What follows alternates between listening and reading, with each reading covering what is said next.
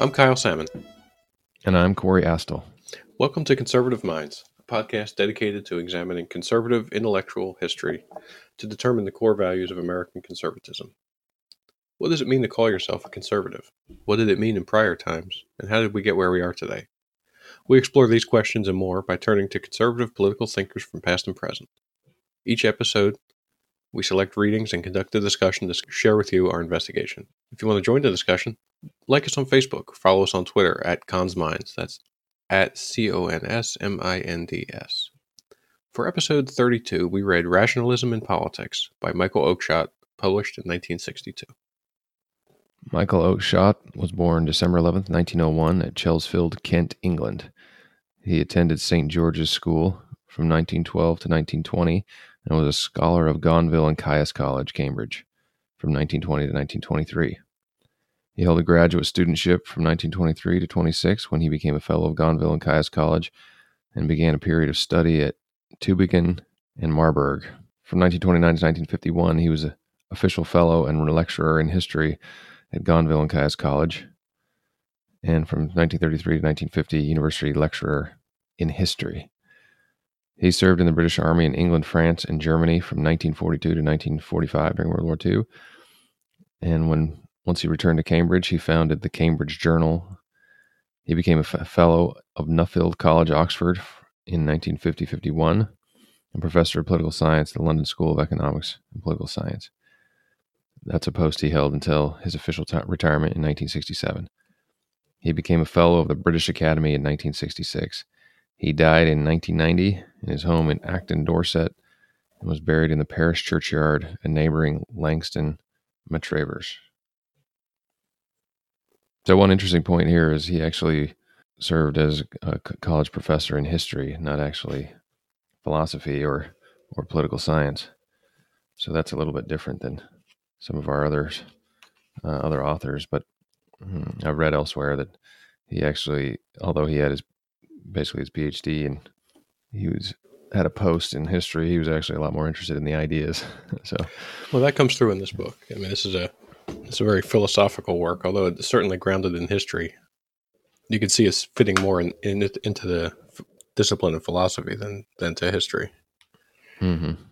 So he he propounds this uh, conservatism that you and I wouldn't necessarily recognize in America, and uh, and so I guess from that standpoint, it's it's a really interesting read to kind of get a sense for how others, you know, our cousins in England, how they would view conservatism. So we read a, this book, Rationalism in Politics. That's actually a collection of essays. We focused on two particular essays. One is called uh, Rationalism in Politics. That was written in 1942.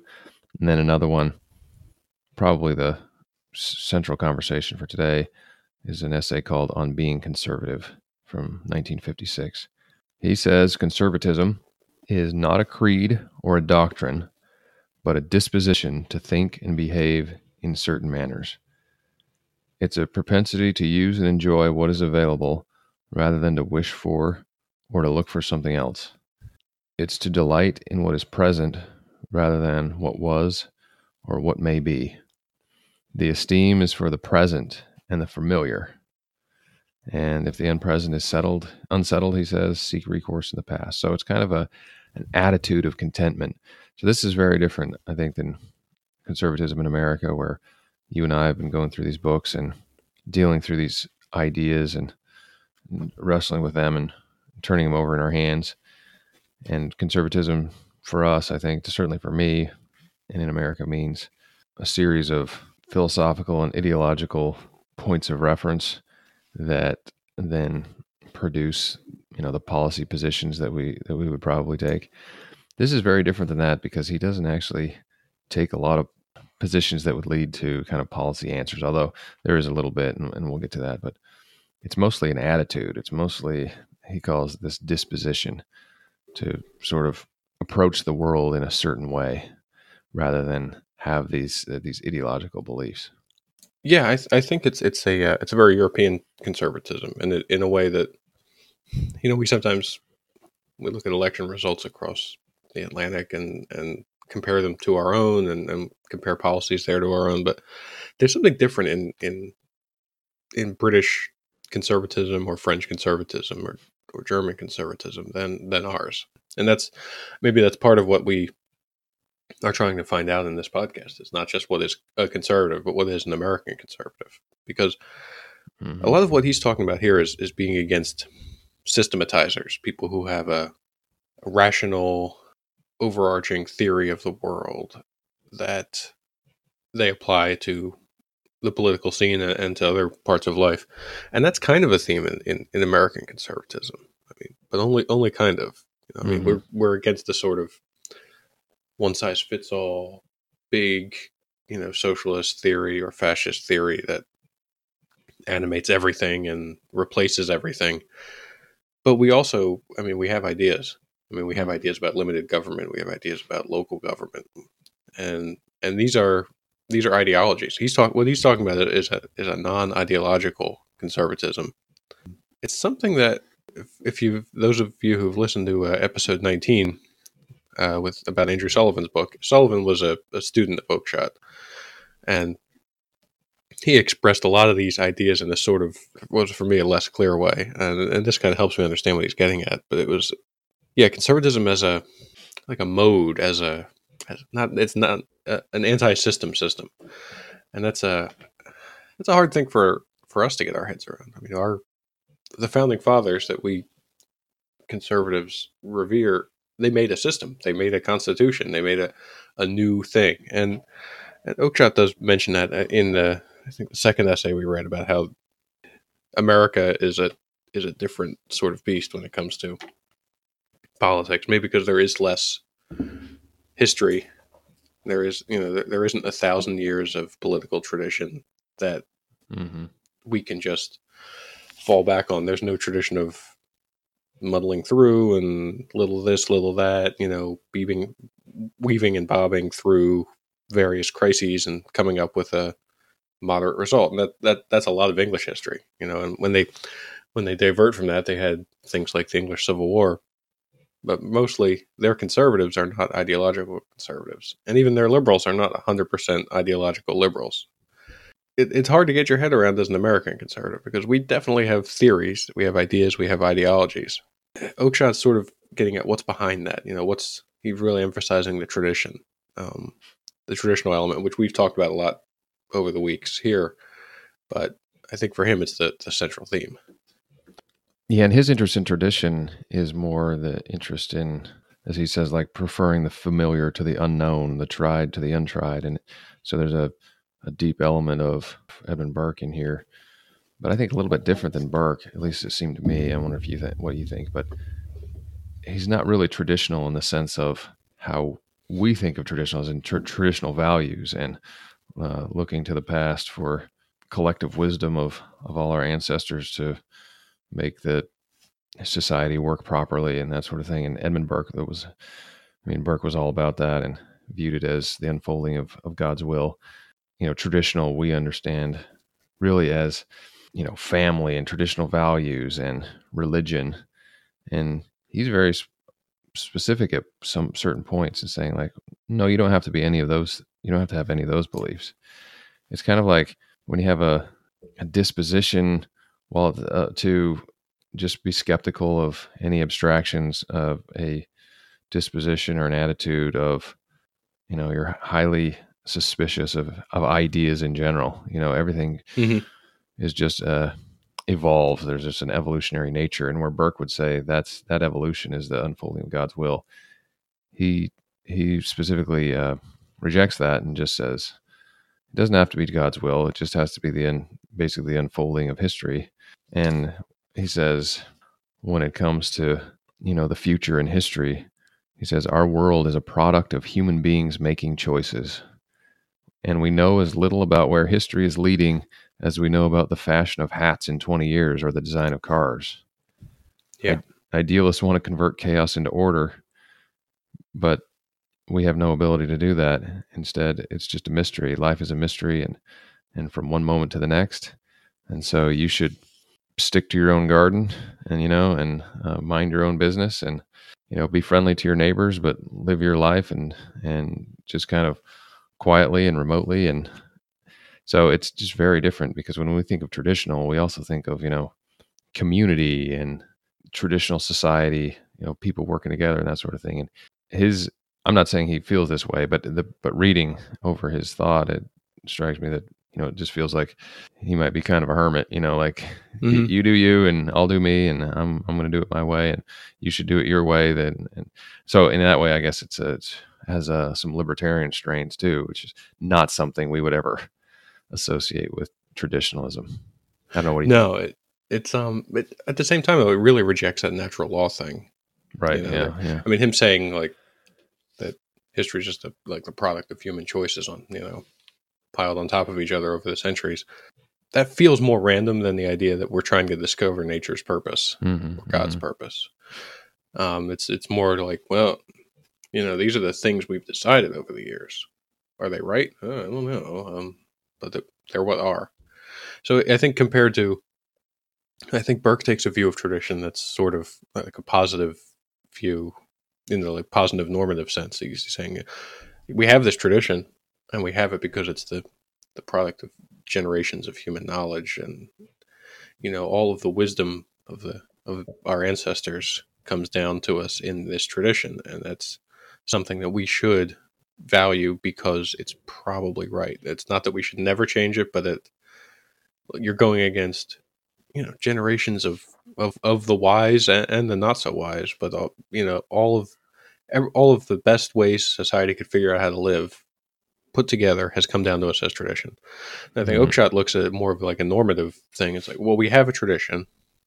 This is what it is, um, and we should not change it idly.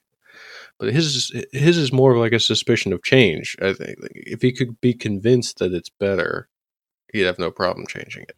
Mm-hmm. And I guess Burke says that too, but they, they're looking at it in different ways. I don't think he Burke values tradition. I think Oakeshott fears change. Yeah, yeah. Uh, they may have the same effect, but they're they're definitely different approaches. And he so he says slow changes are more tolerable than large and sudden changes. I mean, that's something we recognize. Mm-hmm. You know, mm-hmm. you value continuity, so we can have change, but it but the change needs to occur organically, and you know th- through just the flow of human existence.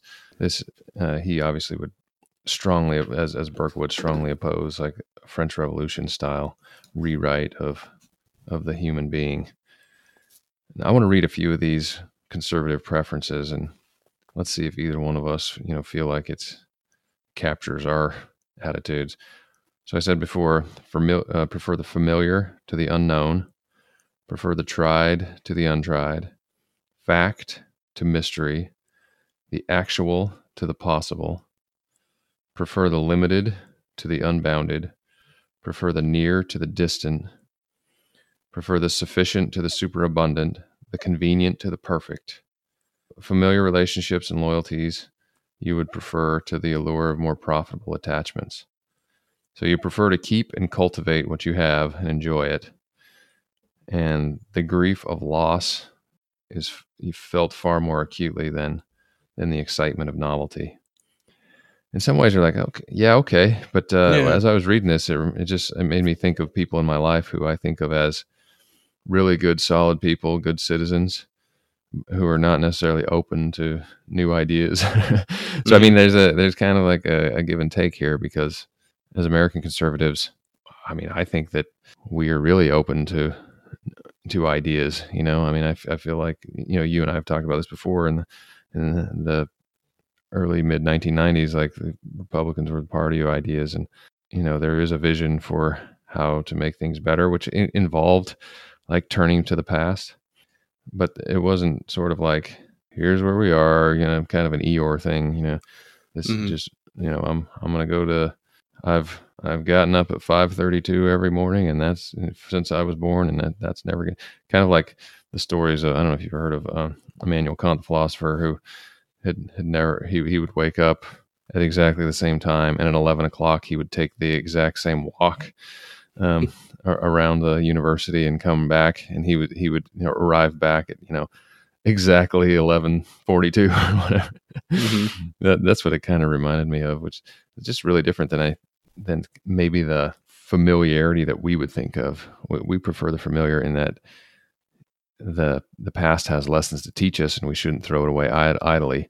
That's a little bit different than saying, "I'm not going to say whether the past was good or bad." He basically says it just is, and we should accept what is. And to your point, like it's normative. It's the this this uh, normative judgment that what is is best because it is. And mm-hmm. um, he talked about the conservatives should accept change in the way they accept death, in that it's inevitable. And it's mm. that's a that's a view of change that's really I mean, sure, okay. I mean that's a good way of looking at life, but it's um so there's no positive really no, necessarily in no, change. You know? Change is always lost. There's no aspirations. I, I yeah. guess that's what that's what we're missing here is what, yes, what are your aspirations for for the future? Not maybe really that, any. Maybe that shows in a way that we're still a new country too, because we are still trying to improve. And and even in our most conservative segments of the population, there's there's this idea that, well, look, there's a new business opportunity. You could double your income. You should take it. You know, mm-hmm. move to this new neighborhood. Boy, you could get a bigger house. You know, you could have a nicer school district. Let's do it. You know, there's a, there's more of a willingness to jump in to new ideas if if they comport with your you know philosophy of life. You know, join Americans will change churches, change neighborhoods, change mm-hmm. schools. You know, I mean, things like our our charter school systems and and and you know new private schools that pop up all the time. That's I don't know. It seems like in England, every school's three hundred years old. You know. Yeah, right. And that's and that's you're gonna great. go to the school that your your triple great granddaddy went to. yeah, if that works, it's great. But we're still trying to figure out the best way. Uh, you know, and maybe that makes us very different from England. You think of us as being a lot like England. I mean, we obviously inherited their their common law and, and their language and and their religion to a large extent, and you know we have so much in common with them. We've got the special relationship with Britain.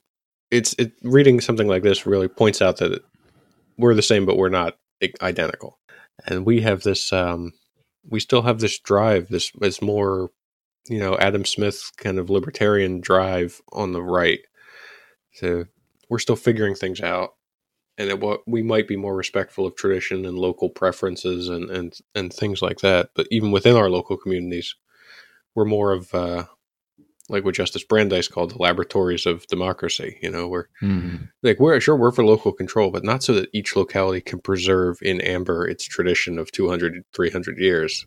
Yeah, yeah, yeah. We're, we're for local control because maybe maybe Massachusetts wants to do something wild and it might work, you know, but we're not going to impose it on the whole country, but if they want to try it, sure. And if it works, mm-hmm. Connecticut will copy it, and, and New York and, and Pennsylvania, and that's how a lot of ideas have spread around in in governance, for, good or for bad.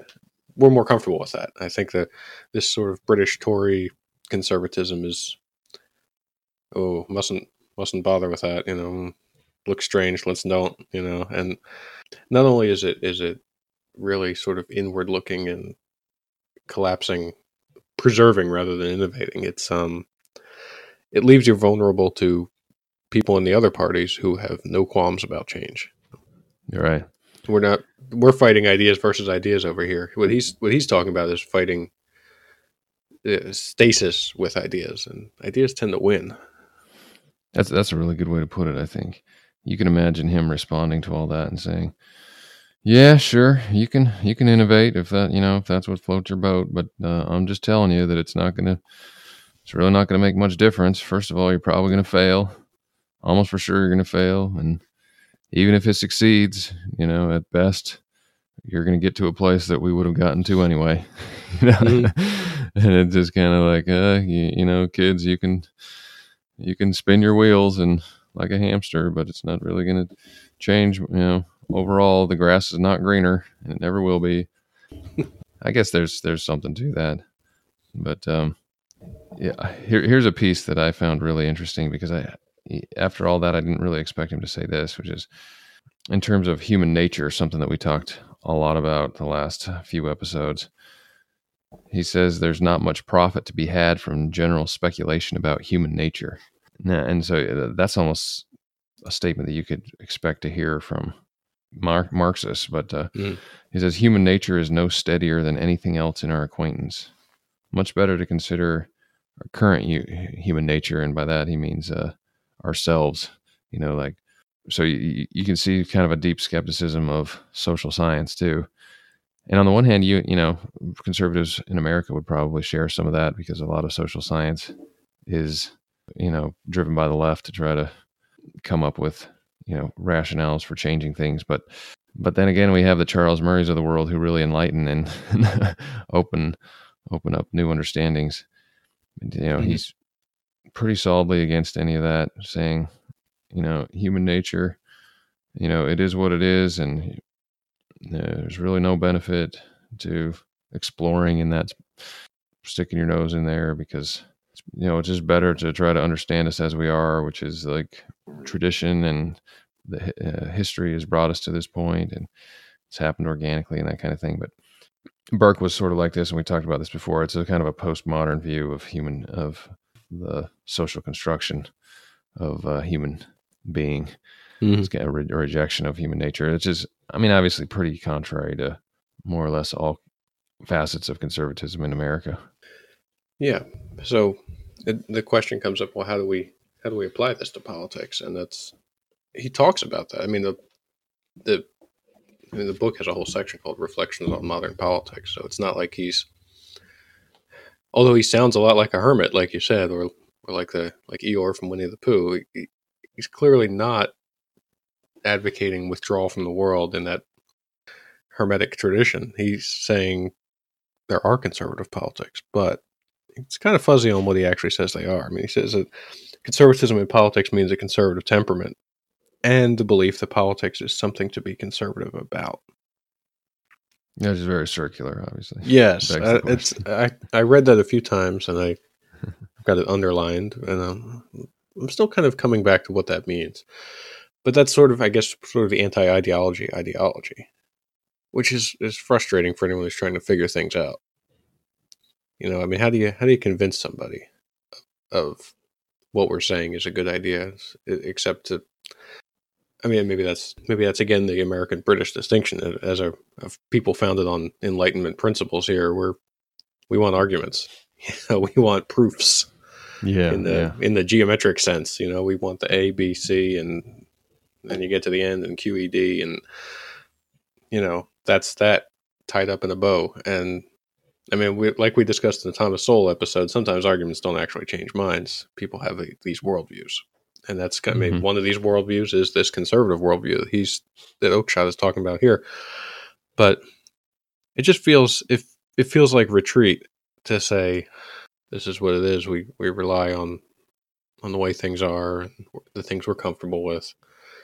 It's like that's that's not really that's well, it's not a system. It's consciously not a system, but it we want a system. At least I I do. It's some system of beliefs, if not a overarching system of laws and rules for mankind. At least uh, these principles that you can go back to and say, well, how does this new situation comport with the things I believe?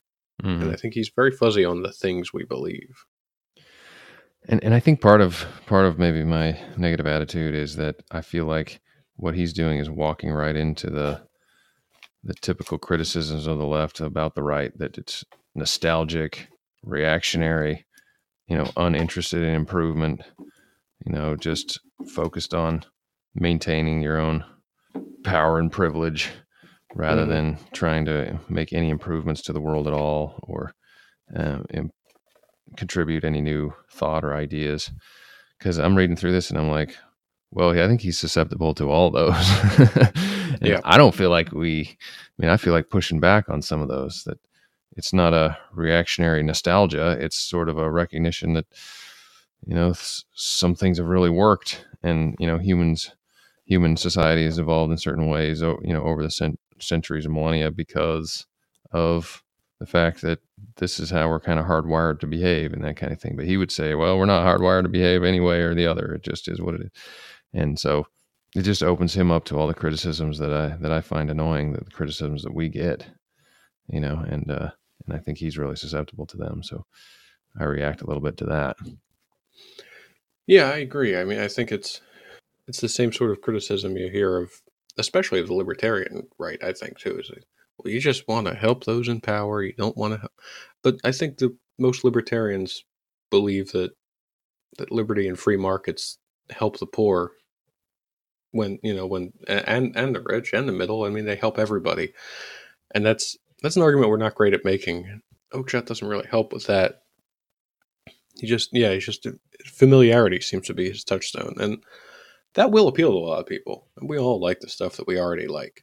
That's again, that's circular, but it's it's true. But what is it? What does that get you? Because people like different things. Mhm. You know, I mean, it's what does that get you when you're trying to figure out a system of government or a law that's up for debate? A candidate who's running for office. I mean, what can you say? It, the whole thing is don't switch horses in midstream.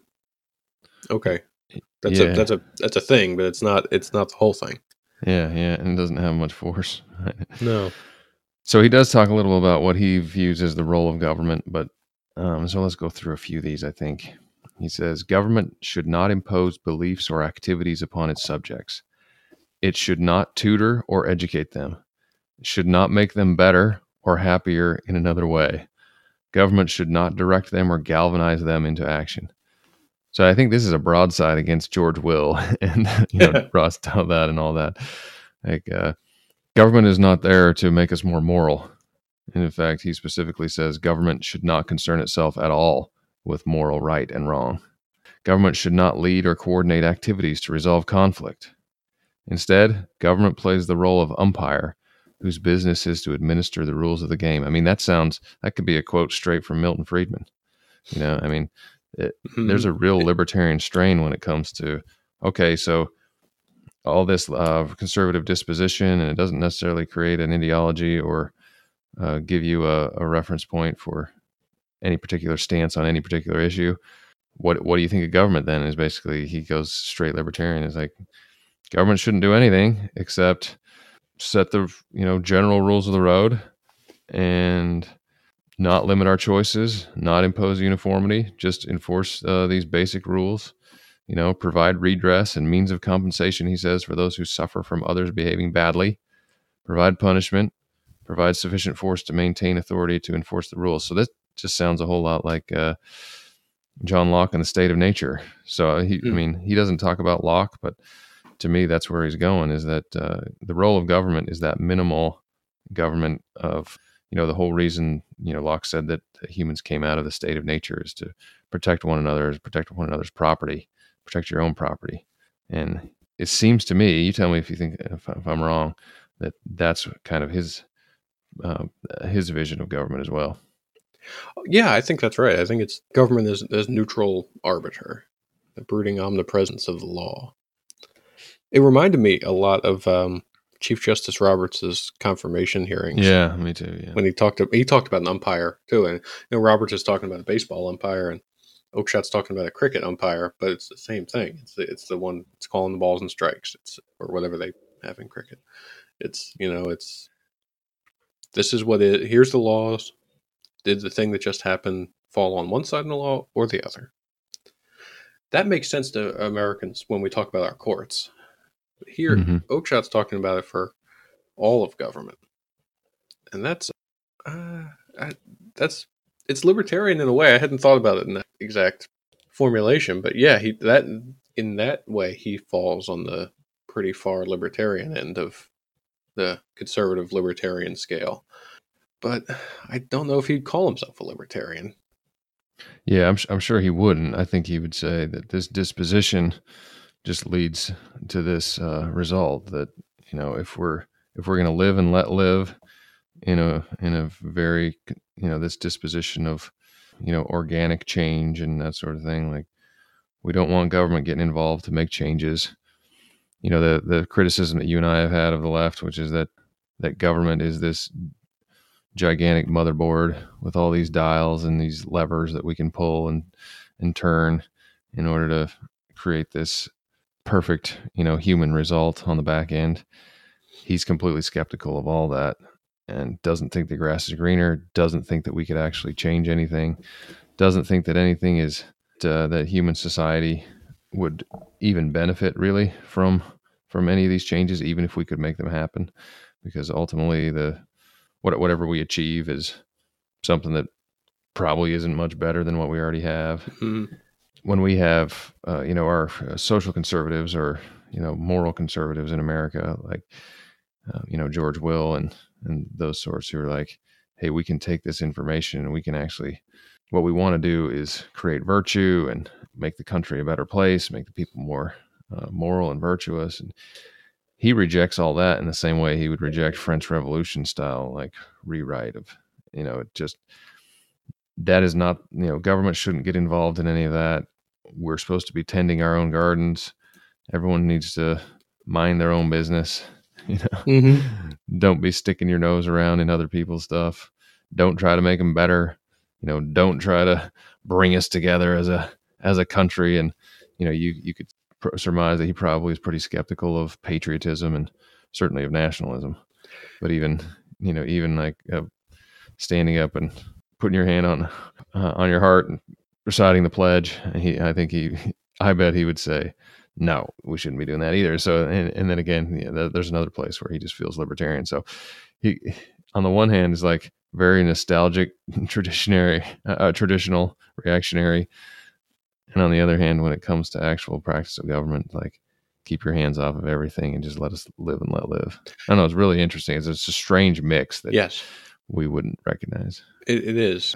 I found interesting in the towards the end of the second essay, he talks about how he thinks that a government that acts this way, that acts that removed, would actually make the people better just by its remove. He says, the spectacle of its indifference, as the government's indifference, to the beliefs and substantive activities of its subjects may itself be expected to provoke a habit of restraint. Mm-hmm. And he goes on about that too, for some like this sort of it would the coolness of the government in the face of various social fights would encourage people to calm down. I'm not sure that's true. I think people will stay every bit as hot. And then, of course, when the side that wants change takes over the government, it, that cool remove will disappear.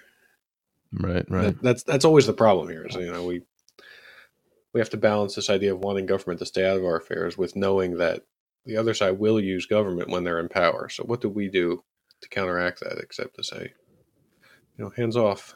Let's let's get back to leaving people alone and it can only I, I like that, but it can only go so far, and it's that that's the conflict we are dealing with. The you know within the conservative movement today, it's like like you were saying with the you know the statecraft is soulcraft side of things, or the the Friedmanish side of things. Mm-hmm.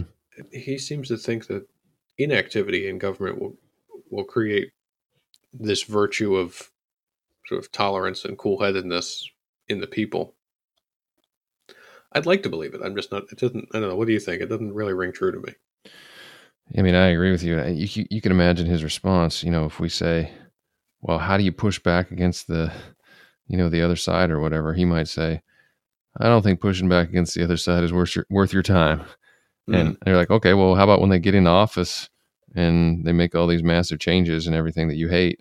And you can almost imagine him saying, yeah, well, that's inevitable, but uh, you know, it's still not worth your energy to fight it. And you know, when it once it uh, if it becomes law, then hopefully we'll get get back into power and we can just hit pause on you know on, on on any changes until the next time that they're in power or something like that. Yeah, that's that's that's just it though. I mean, that's that's that's the course of British conservatism and the course of a lot of American conservatism of that sort of like Me Too conservative in the you know in the in the New Deal sense of that phrase. You know, in the, the when the Eisenhower Republicans came in, there was a lot of the uh, the hard right was like, well, let's rip all this stuff out, and then but then the moderate right said, well, let's keep most of it around. People seem to like it, and maybe just yeah. fix it, make it work better. You know, and we've done that with every leftist expansion of government, pretty much People will yeah. talk about repealing it, like they talked about repealing Obamacare, and then when they get into office, there's a few who are, "Whoa, let's let's slow down. It's it's already a thing, so let's just keep it. Maybe we'll fix it some." Yeah, well, that's for sure. And through the history of all conservatism from Buckley on, like the Republicans and conservatives have said, we need to cut wasteful spending and all this. And even during the Reagan years, he increased spending, and even for mm-hmm. like some budgets will slow the growth of government year over year. But at no time has the growth of government ever been, you know, turned negative at, at any point. we can't do it. We can't do it because we can't give up our programs either. Yeah, I mean, you're you said pause, and I think that's it. I mean, it's we're not Buckley wanted to stand the thwart history yelling stop, but we mostly just yell pause. Yeah, uh, and that's what that, that's that's, that's gonna be the new uh, you know mantra of our yeah podcast. Standing thwart history, yelling pause. Yeah, At least for a few years until Kamala Harris becomes president. yeah, it's like, well, let's not be hasty. Oh, wait, we're out of power again. okay, we didn't change anything and that's that's the frustration with with that kind of deep conservative mood of of Oakeshott and and the really British style, old style conservatives is there. It's it's about acceptance of what is rather than acceptance of of what's right, and I guess he, that's probably yeah, in the original non political sense of the word conservative, he's that's it. I mean, it's conserving, you know, but it's you end up conserving things that are bad ideas. You know, mm-hmm, mean, right? If if the uh, the Thatcher government had come in and just conserved all of Labor's nationalizations, I don't know if maybe Oakeshott wasn't like that. I don't know, but instead they they privatized things that had been taken over by the government, and just you know we've done some of that here. Um, I guess our left never went as far as the British left, so there wasn't as much to roll back.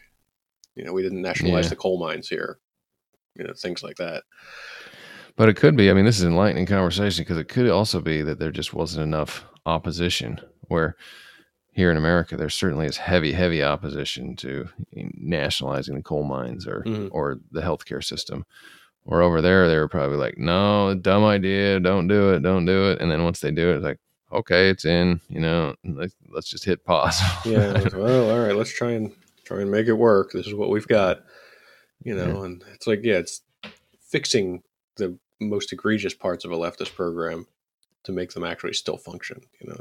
But that's is that conservatism or is that that's that's just Clintonism? You know, I mean that that's neoliberalism or whatever you want to call it. It's mm-hmm. that's not a that's an ideology of go as far left as will not break everything. You know, that's that's not really. We have a conservatism that fights back. I don't right, know. right. I don't think. Oakeshott wants to fight anything. Yeah, because when he's talking about change and changes, you know, here in uh, American conservatism, we thought we talk about change as far as like we're trying to stop these radical changes of that the left wants to impose on the on the country. When he's talking about change, he's talking about you know the slow organic you know evolution of things, and so he's fine when he just is like, okay, we can have change, but let's make it slow. And so changes that are easily assimilated. He says you can imagine that he probably could be fine with immigration, for example, as long as it happens slowly and the people assimilated. And, you know, there's some similarities there with our conservatism. But he mm-hmm. says the way he views change is really interesting to me because he, he says change is a threat to identity. Conservatism is strongly disposed to preserve identity. And I was thinking, what do, what do we mean by that? But I guess he means, you know, who I am and how I fit into the world because mm-hmm. of this this organic world, your family, you know, your your community, and kind of like what we were talking about before, where your identity is wrapped up in in your family and your farm, and you know, this is what we do, and these are our people, kind of thing. For him, change means that uh, that identity can be threatened because changes can you know overturn how you've understood yourself and so that has some similarity to you know what maybe we're experiencing in the trump era in this mm-hmm. era of populism that ch- change is a is a threat to identity and help you know throws chaos into how we understand who we are in the universe and so that's really interesting and we probably do have a of some measure of that here in america and it's different than how i would think of change how i would think of change is like you know, the Green New Deal. We've got to stop it at all costs or something like that. And he's probably more like, I just want to make sure that we still you know, understand who we are, and then we can still kind of live our lives in this organic manner. I don't know. Is that what you took? That's a that's a great way of putting it. I think how you live, you know, how you see your life. There's going to be changes. There's, I mean, since the industrial revolution and before, we've had technological changes, changes in the way we work and live. But uh, yeah, a gradual one. You know, the technology you use at your job improves slightly. There's an upgrade. You get a better car that works better. You know, these are changes that you can live with. You can adjust. But yeah, something like, oh, we can't. Everything has to have solar panels now. That's the new. That's the new deal. Green, you Mm. know, that that would be a, a drastic change. You know, especially for people who work in any other industry that relies on energy. You know, or you know, you can't can't do this with your property anymore. You need a permit for this and a permit. You know, that's the sort of thing that would, would bug a conservative. Well, I've done it this way forever. It's not hurting anybody. He's comfortable with gradual change, as long as it doesn't disrupt the maybe the the way people view themselves within society. It's hard to measure that, but that's what we, that's a problem we've had with a lot of how much change is enough you know Mhm. that discussion is you know even our there's there's been no i don't think we've read anybody who said everything should remain the same because we all know that the world changes. But how you know how do you measure well this much is enough but going over this far that that's going to mess everything up. It's a, Yeah, it yeah. requires judgment and a lot of conservative politics require judgment because they don't have that all or nothing ideal. So it's and he's his judgment i think is about the speed of things rather than the degree. But it still requires us to to think and and come to a consensus about how much is too much how much how fast is too fast Mm-hmm. Yeah, and going back to the the Sohrab Ahmari essays and from David French, you know, what to what degree do you fight back and do you, you know push back? And his answer seems to be like it's not worth the fight. You know, just kind of figure out a way to deal with it and you know get back to living your life. So that's a little unsatisfying, particularly probably for people who listen to this podcast. You probably do feel strongly, I do, you know, about certain ideas and mm-hmm. and have a vision for how the world can actually improve, which involves like turning back to some tradition or so forth. But it's almost like the in America, politics is a blood sport, and for him, he's saying like, mm, it's not worth the bother. I'd, I'd rather just tend to my tulips, you know, or whatever. yeah i think that sums it up All right. So, what are your final thoughts? Well i think i think Oakeshott tells us a lot about he describes a way of life that i think people would understand the idea of tradition and, and comfort with ideas and well trod paths. I think for, I mean, I think a lot of that depends on how old you are. You know, as I get older and I'll turn 40 this year, and there are things that I'm, I've been doing for years now, and I don't particularly want to change them. Right. yeah. That's a that's a conservative temperament, and you know, and it, it's true in just you know how how my family is organized, or my work. These are things, and I, you know, younger listeners might find that stodgy. Our older Yeah, listeners might find that you know 100 percent true. I, I I think that's that's a real that's a real distinction here, and that's maybe part of why our movement attracts more from the older end of the spectrum then you know we we get a lot of ex liberals, you know, who yeah. Right. they took it so far and they said, "All right, this is nuts," you know. So I think that Oakeshott gets at that, but he doesn't. Um, I'm not sure he really communicates a political movement that's viable in America because we are still a land of of rationalism and enlightenment ideas, and these things are a little too French Revolutionish for him. I think they're too Mhm. too untraditional. You know, because our, our founding fathers did make a new thing, and it was it was based. There were old ideas in it, and there were old customs in the people, but America is a new land, even still, and we're still figuring things out. And that means we're gonna have people on the right who want change, and people on the left who want change, and that's that is uh, different, I think, than the the vision Oakeshott sets forth for conservatism. All right. Well said. So that is it for Michael Oakeshott. Next time, we're going to read a book called Restoring the Lost Constitution by legal scholar Randy Barnett. It was published in 2003. So catch us then. Thanks.